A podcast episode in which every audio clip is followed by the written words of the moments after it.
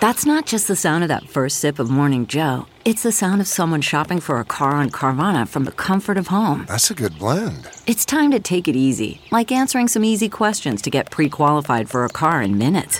Talk about starting the morning right. Just like customizing your terms so your car fits your budget. Mm-mm-mm. Visit Carvana.com or download the app to experience car shopping the way it should be convenient, comfortable. Ah.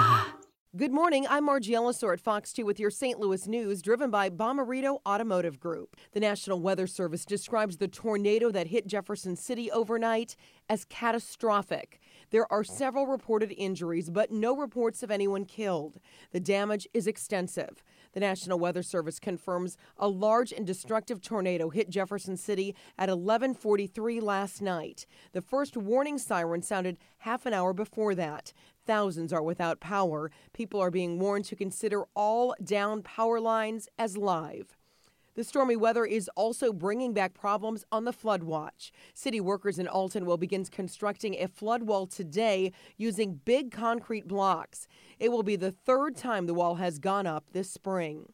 The expected crest this weekend could be the fifth highest on record. From the Fox 2 Weather Department, showers and storms will end this morning with skies becoming partly cloudy later today. Temperatures will be near 70 this morning, warming into the 80s this afternoon. There will be a slight chance for thunderstorms this evening. Otherwise, tonight will be partly cloudy and warm with a low near 70.